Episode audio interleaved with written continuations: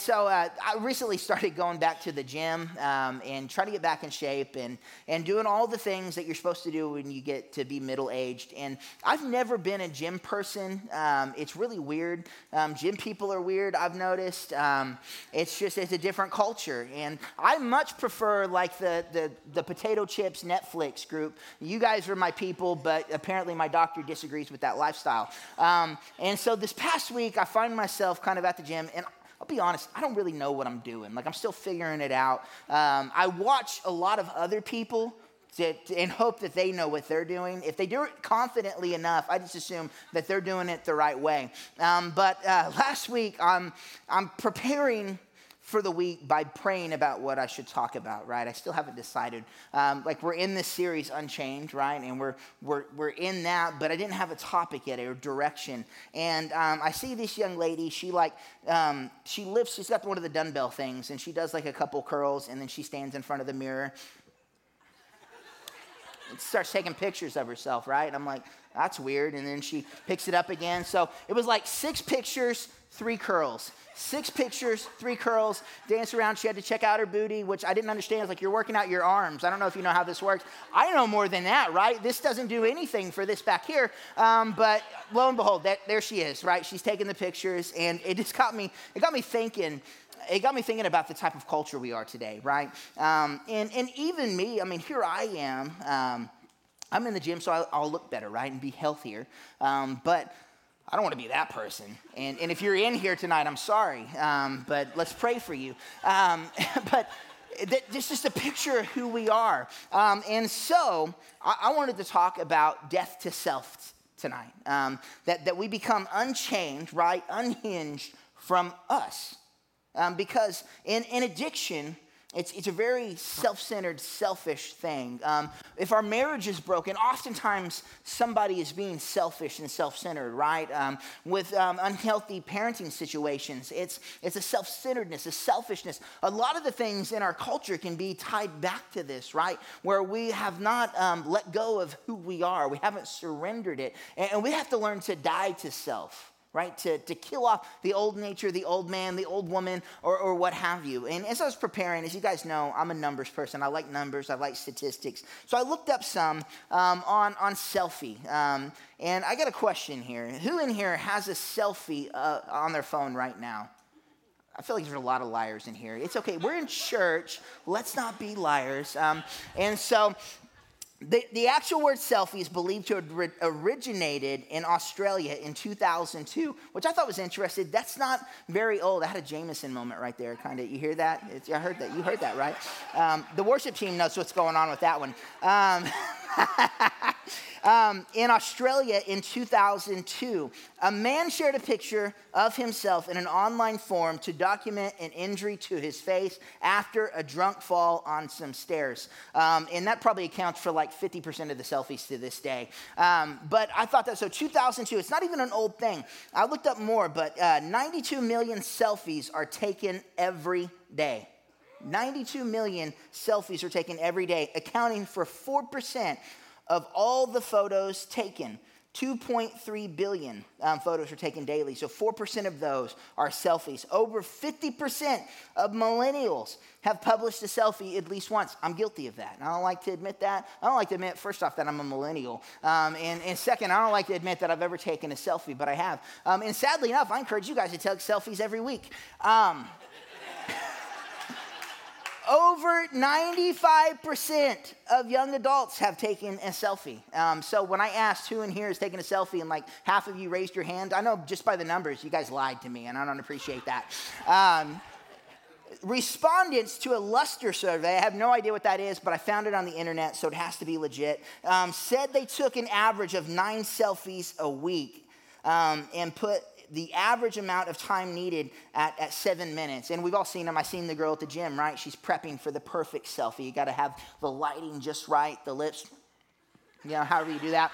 You gotta, you gotta be there, right? My wife's incredibly embarrassed right now. Um, but so if you're talking about that, seven minutes a week um, or seven minutes a picture, according to a study, that adds up to 54 hours a year of taking selfies. 54 hours a year that some people fall. Now, here's the thing about this some would be more, some would be less. I get that. Um, but, but I know even me, I'm not like somebody who spends a lot of time doing that. I don't take a lot of selfies, but it, it challenged me. Like, how much time do I spend focusing inwardly, whether it's a, a selfie or, or something else, right? And, and I'm not in those moments focusing on the people that God's placed in my circle. Um, I'm not engaging with my wife. I'm not engaging with my children. Um, I'm not engaging with God. If you were to add up all of those hours in a week that, that Aaron still just looks at Aaron, right? That, or, or you just look at you, what would they add up to? Because 54 hours in a year is pretty significant. That's more than the average work week. More than the average work week spent on something of this nature. And then we look at where we're at in our lives. Maybe it's our walk, and you're not where you want to be in your walk with God, um, or with your marriage um, as a parent.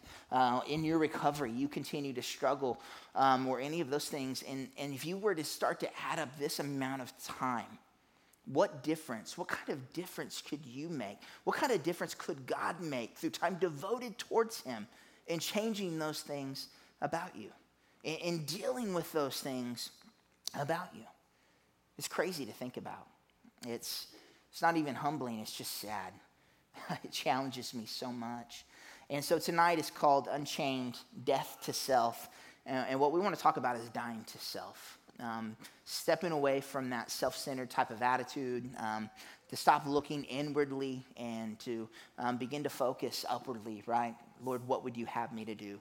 Um, I, I, loved, it was unplanned that we closed on new wine tonight because it's such a fitting anthem to, to what, what we need to do, what needs to take place in our lives, that, that God has to become number one. And we are in a culture where we are, we're so self absorbed and self proclaimed self importance. And that's not at all what God says. He says, you know, the greatest among you will become last, right? The humble servant. And we, we fail to understand that and get that. And again, I'm one of the most guilty.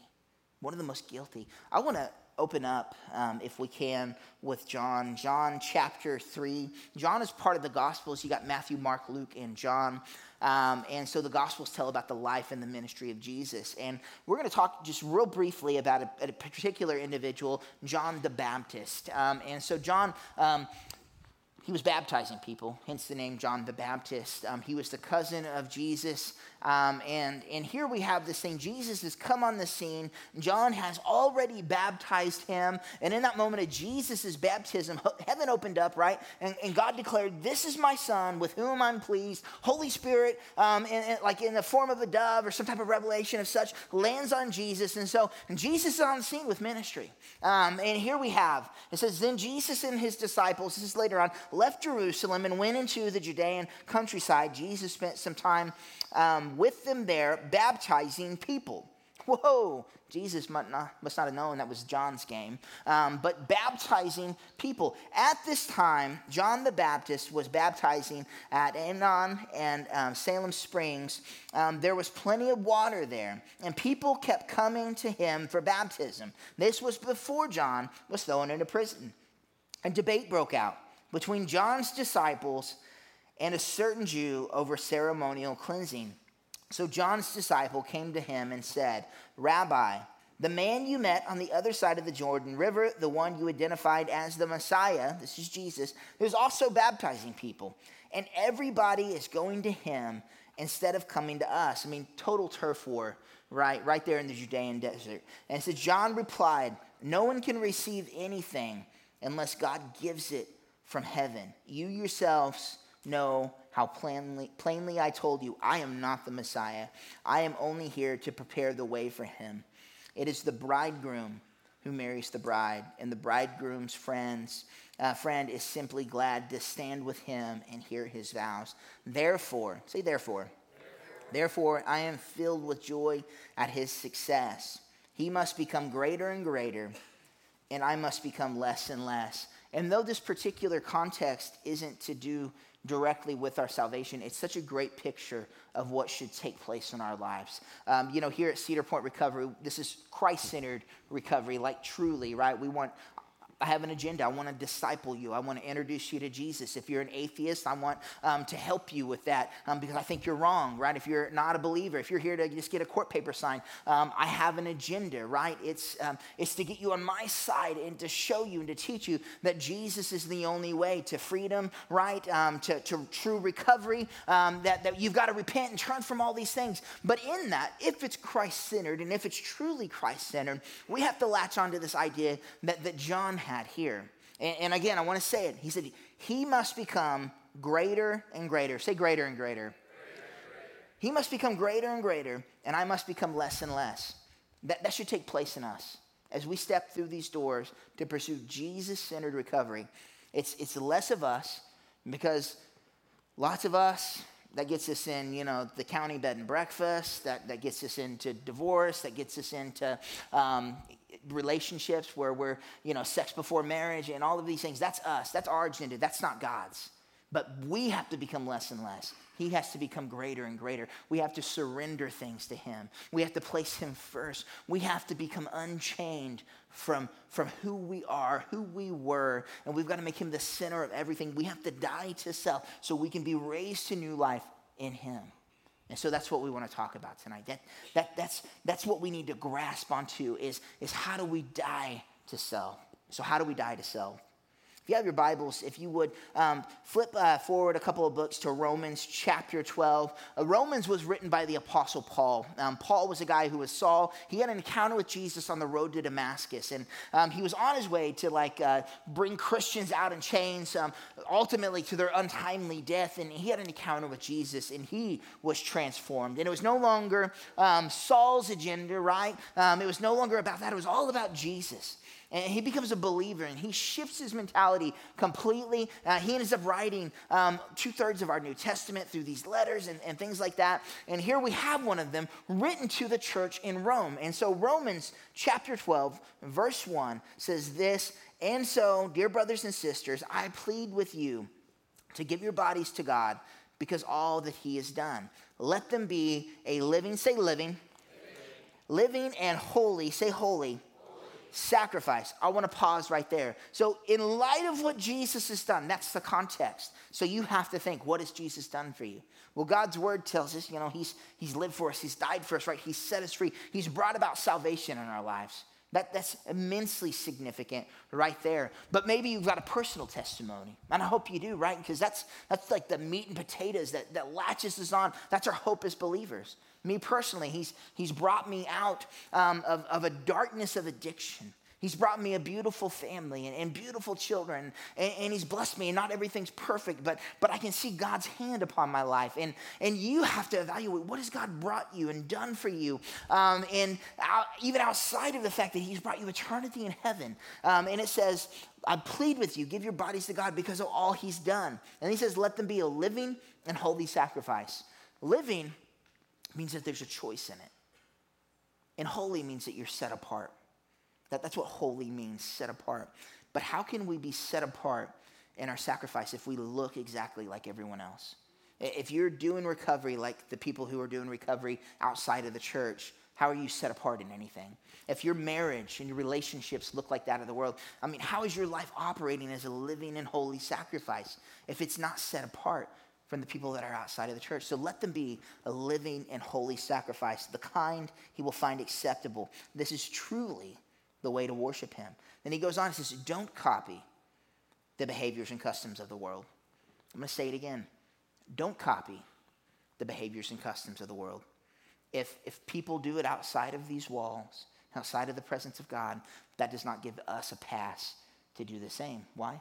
Because we're meant to be a holy sacrifice set apart for God. Our lives are meant to be different, to look different. If the world chooses to live differently and justify it through laws and say, oh, it's perfectly okay. The, the Congress got together and they, they declared that we can live like this as Americans.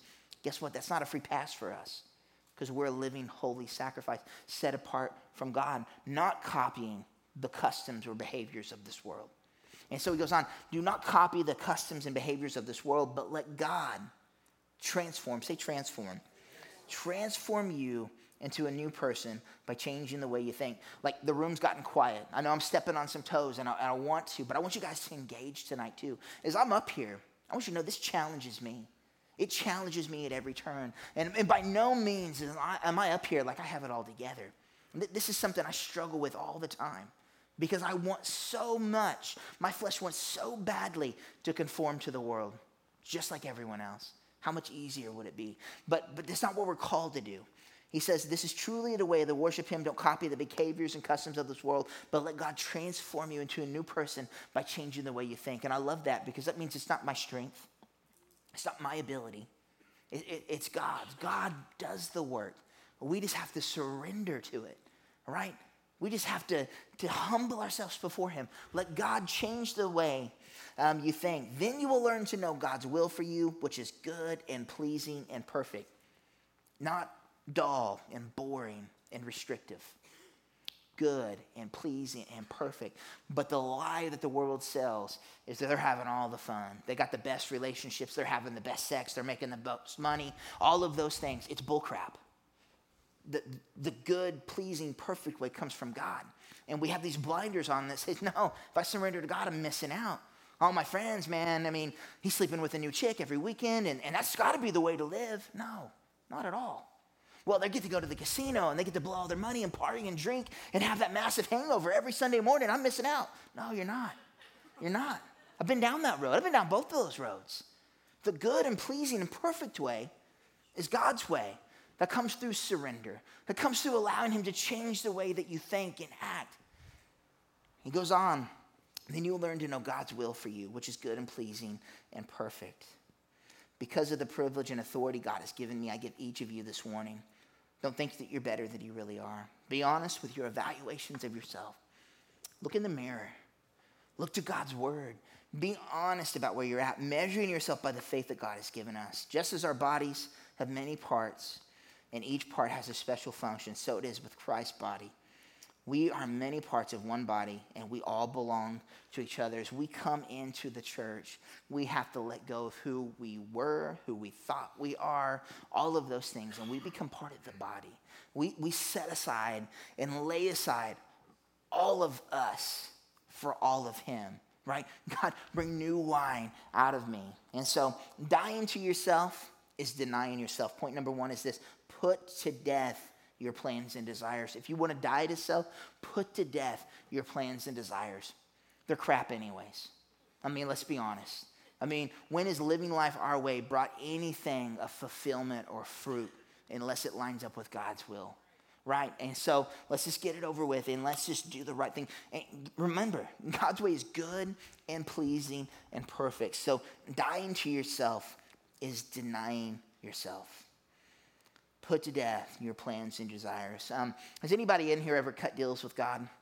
Um, I know when I started uh, kind of experiencing like God wanted me to go into ministry. Um, and that was a whole ordeal, lots of things going on, whirlwind. I remember at one point, um, kind of just like talking to God, I was like, all right, I'll do it, but I got to stay in Claremore, God. And, and I laid out all the reasons I had to stay in Claremore. Thank goodness, even He's kept me in Claremore. Um, but wherever he would call me is where I'd have to go, right? That's the reality. But even in that moment, um, I was just like, I'm trying to like work this deal. I feel it, God. I know what you want me to do.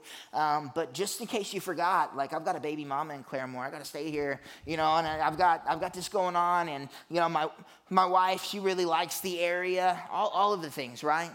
And, and we try to cut deals, and it's that's not what it's about. We're, we're not to make deals with God. We're we're to do that evaluation, evaluate yourself look at God's word, discover truth, and anything that does not line anything that does not line up with God's word or God's desire for your life, get rid of it. Right? Get rid of it. Put to death your plans and desires. Because if you're holding on to something that's yours, you're going to mess up what God's trying to do for you. You're going to get in the way. You're going to get in the way. And then what's going to happen is you're going to get a few months down the road or a few years, and you're going to have screwed up what God was trying to do for you, and then you're going to blame God. Just get rid of your stuff. Surrender yourself. Die to self. Put to death your plans and desires. Let's turn to Luke chapter 9 as we look at point number two. Luke chapter 9. Um, Luke, again, it's part of the Gospels. You got Matthew, Mark, Luke. Um, so it's the third book of the New Testament, third of the Gospels. Um, it was written by Luke, who was a physician. And again, the Gospels tell about the life and the ministry of Jesus. And here we have Luke chapter 9, verse 23. Um, this is Jesus speaking. He says this Then he said to the crowd, who said? Jesus said. Then he said to the crowd, If any of you want to be my follower, you must, say must. You must give up your own way. Whoa, back the truck up, right? Got to give up my own way? Yeah, it's in the text, people. Like it's in there. It's not for me. You can be pissed off at me all night long at the things I'm saying, but it's really just God's word. And it's hard for me to swallow too. Sometimes I choke on it, same as you. Like, what? Got to give up my own way? What are you talking about here? But right here we have if you want to be my follower, you must, that doesn't sound like an option. If I tell my kids you must do something, guess what? They must do it. Dad's coming down on them, right? Like there's no ifs, ands, or buts. I said, and it's yes, sir, and you do it. And, sometimes we, we cut deals, we run through scenarios with God in our mind, and, and, and we say, ah, yeah, God probably didn't mean that part right there, right? That it's probably totally cool that I just continue in, in this adulterous relationship or continue to, you know, get hammered drunk. It's only on Saturdays, right? I'm still going to church on Sundays and, and just giving over to lust and pornography and, and all of these things. That's totally cool because God didn't mean it seven days a week. His word only applies on certain days like Sunday. No, you must, you must give up your own way. Take up your cross daily. Say daily. Take up your cross daily. Now, again, I've touched on this. Um, the cross is a place where things go to die. Um, and I know I bag on um, people with cross tattoos and, hanging them off their rearview mirror and everything because we've made it into something it's not. We really have. It, it's a place of sacrifice. It's, it's a place where things go to die. So if we were to take up our cross daily, that goes back to what we read in Romans, where um, we offer ourselves up as a living and holy sacrifice, right? That's it's uncomfortable. There, there's nothing comfortable about that. Nothing comfortable about it. But here it is. Take up your cross daily and follow me.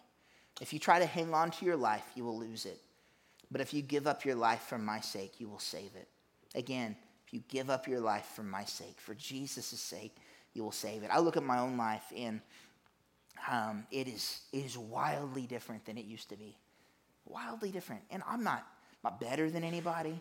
I'm not trying to gloat about anything. Um, I am still very much a messed up person in so many areas of my life, and I struggle so much. But I know this to be true that anything I give to God is far better than I could ever imagine or ever do on my own. And when I go to Him, I've gained so much. And I was convinced I would lose so much. He's, brought me things that are beyond my understanding. And, and, this verse, man, these passages begin to take shape and to come to life when I, when I look at them through that lens. If you give up your life for my sake, you'll save it. I'm so grateful for the friends that I have today, the people I get to spend time with, my job, my family. But more than anything, I'm just grateful for the love of Jesus, the presence of God that I get to spend time and moments with, with a creator who took this broken vessel, this person who was wasting their life in addiction, and he lifted me up and brought me out of the darkness and, and did something with me. And I just think about that, and I don't know about you, but it just makes me want to uh, weep. Just God, thank you. If you give up your life for my sake, you'll save it. he says, And what do you benefit if you gain the whole world, but you yourself are lost or destroyed? What do you gain if you, you have every sexual conquest out there that, that you had your eyes on? What do you gain if you down every bottle of whiskey you've ever wanted to? Man, you found the end of every bottle. You smoked all the dope right? You, you did all the things. What, what, what do you gain? What bit of joy or happiness has that ever brought? It brings nothing but heartache. Is what do you gain? What do you benefit if you gain the whole world, but you yourself are lost or destroyed? If one, anyone is ashamed of me and my message, the Son of Man will be ashamed of that person when he returns in his glory and in the glory of the Father and the holy angels. And so dying to self is a constant choice, and we must be willing to die daily. Every day, I have to wake up. Sobriety is not a choice. Like, I don't, I know some get stuck in that mindset. Every day I got to choose to be sober. to heck with that. Every day I got to choose to follow Jesus. That, that's my mindset. Every day I got to uh, choose to, you know, have power over lust. No, every day I got to choose to follow Jesus. That, that's, that's where we miss it. That's the daily struggle. And I don't know where you're at, whether it's addiction or what have you, but, but the, the real choice, the, the real thing we've been called to is to die to ourselves every day. Remember, living sacrifice. We walk up to the altar we lay ourselves down before God. We choose to be holy, set apart for Him, and lay it all out there and say, God, I'm yours. Everything I have, everything I am, it's yours. We have to choose to die to ourselves daily. We have to choose it daily. If you would, turn with me to Romans 6. So we were in Romans earlier, right? Romans 12. That's where it all started, where you guys got ticked off at me. Um, we're going to go back to Romans, Romans 6, and we're going to look at point number three. Um, says this in verse 1. It says, Well then, should we keep on sinning so that God can show us more and more of his wonderful grace? I'm going to pause right there. All right? Should we keep sinning because God saved us? Should we keep just being in adulterous relationships and, and, living for lust and, and getting high and doing this or that so God's grace can abound more? I've actually heard this from people. I'm a child of God. When, when tried to address things in their life, well, I'm saved and forgiven. Have you read your Bible? Like, do, do, do, should we keep on sinning so that God can show us more and more of His wonderful grace? No, right? We have an obligation. Our, our works don't save us, but we should change. Listen, I still get angry at people out there. And I did something that looked like mugging somebody like a week ago. And I'm, I'll tell you the story offline. I don't want it on camera. Um, and I'm telling you, like the old hood Aaron came out, and all the bystanders that were sitting around watching this go down probably thought about calling the police. That's not okay, right? Like, we have to begin to set those things aside. We gotta, we have to change. We can't. I love, uh, Dawn's not here, Dawn Long's not, but her husband Bruce is, and I love what she says. We don't live that way no more, right? We don't live that. We've got to stop and change and surrender and wholly pursue the things of God. It says, Well, then, should we keep on sinning so that God can show us more and more of His wonderful grace? Of course not. Since we have died to sin, how can we continue to live in it? Or have you forgotten that when we were joined with Christ, Jesus in baptism, we were joined with him in his death? For we died and were buried with Christ by baptism and just as Christ was raised from the dead by the glorious power of the Father, now we may also live new lives. What a powerful, powerful word from the Almighty God, right? This, like, we don't have to, it's not only that we don't live that way, we don't have to live that way anymore. We're not supposed to live that way anymore. We're supposed to accept what God's given. And we got to, in order to do that, you got to die to self, right? You got to die to self. And it goes on, it says, Since we've been united with him in his death, we will also be raised to new life as he was. We know that our old sinful selves were crucified with Christ so that sin might lose its power in our lives. We are no longer slaves to sin, for we died with Christ. We were set free from the power of sin. Again, for when we died with Christ, we were set free from the power of sin. If you're, if you're a believer, like if you're doing recovery the Christ centered way, which is surrendered to Jesus, the, the beautiful promise is this you don't have to get up and choose to be sober every day, right? Because you're dead to that life. You just have to get up and choose to follow Jesus. That, that's beautiful. What, what a beautiful place to be, right?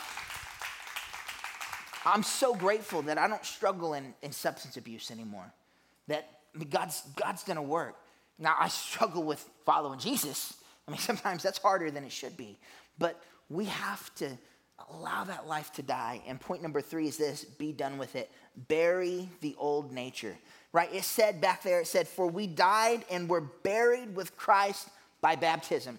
We bury the old nature. Um, when you bury things, like you're done with it, right? Um, I remember, you know, we had a dog. Uh, I can't remember if it was ours or one my dad just put down for the neighbors. but he was done with it. And so, yeah, you guys got it.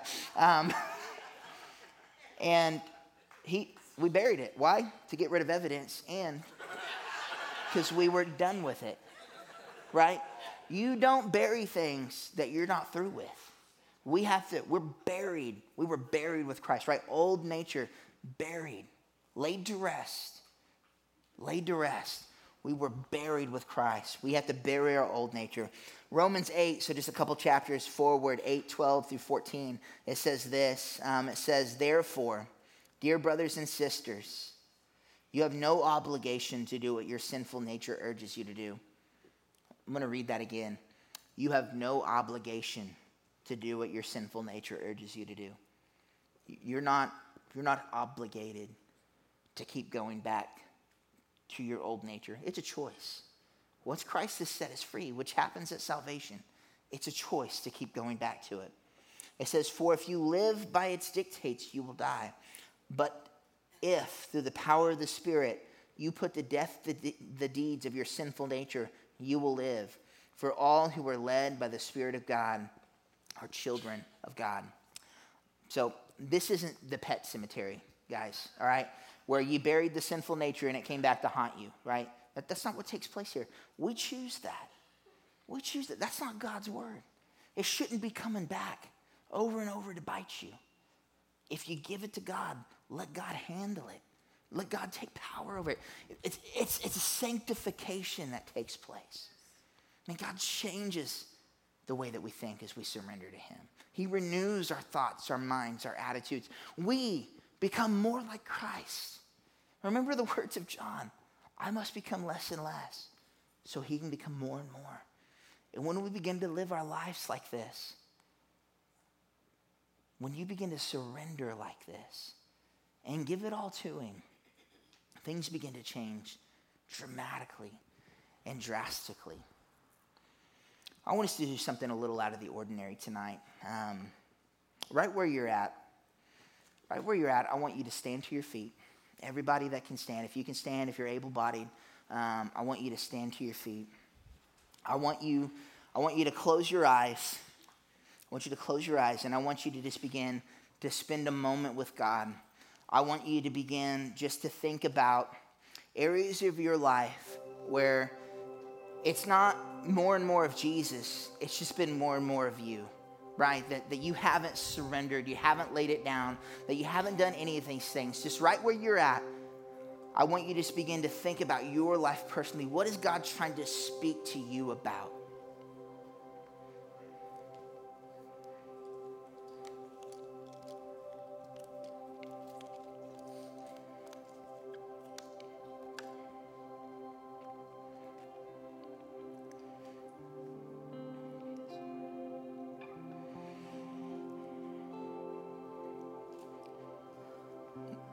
Eyes still closed, I want to share a couple passages with you. 2 Timothy 2.11 says this.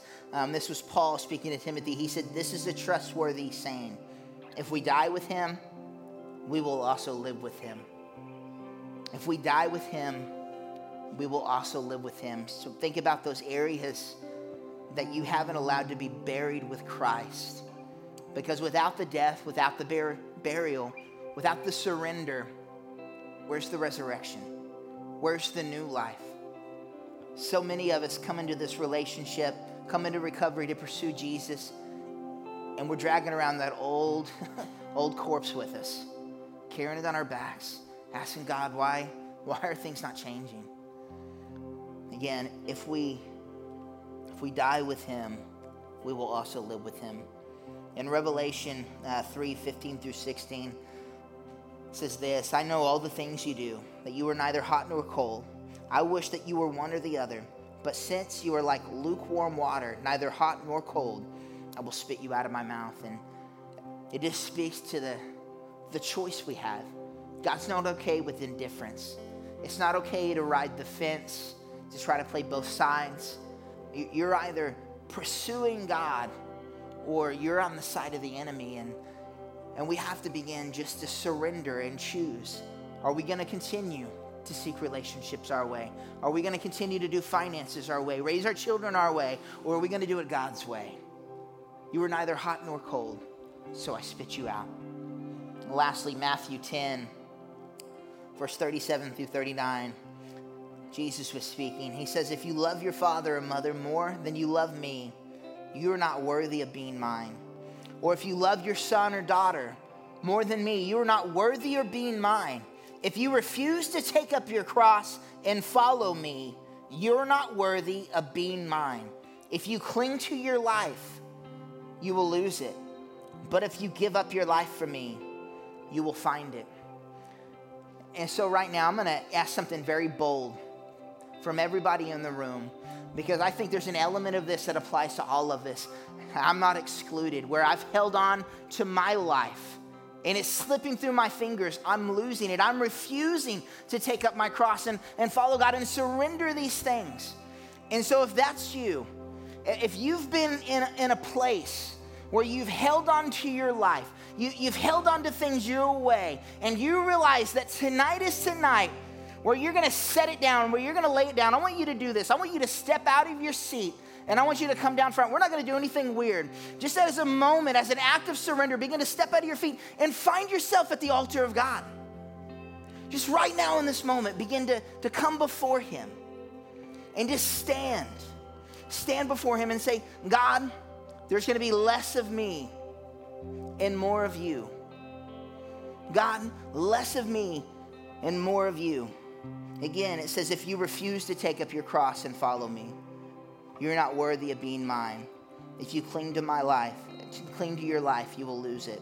But if you give up your life for me, you will find it. So, again, if you're ready, I want to encourage you right now in this moment just to step forward. Thank you. Just begin to step forward. Stand with us. Allow us to pray for you. Just be present before God. If you cling to your life, if you, if you hold on to the things that He's speaking to you about right now, you're not saving anything, you're not fooling anyone. This isn't about me, it's about you and God. Begin to step forward and say, God, I'm ready to lay it at your feet. I'm ready to put it all out there. Just as an act of surrender, an act of moment, begin to come forward.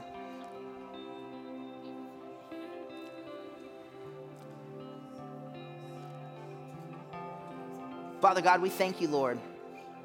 God, I thank you for every individual in this room, Lord. And, and I just pray, God, that those that you're speaking with right now, God, that they would push aside embarrassment, that they would push aside any shame or any of those things, and, and they would allow God to move in their life. They would allow you to move, Father.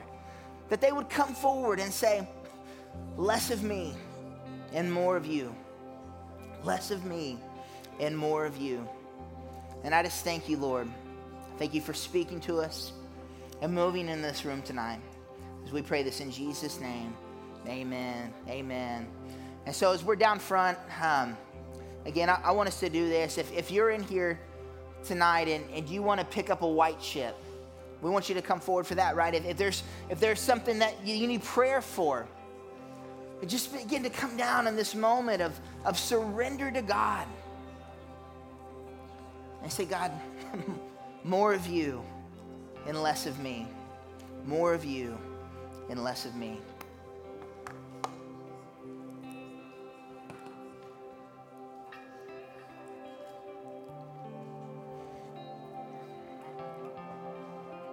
Father, we just thank you. God, I thank you for those that are down front, God, that have surrendered to you, to your plan, to your purpose. God, we thank you for this moment. God, we thank you for this surrender. God, thank you for all that you do, all that you're doing.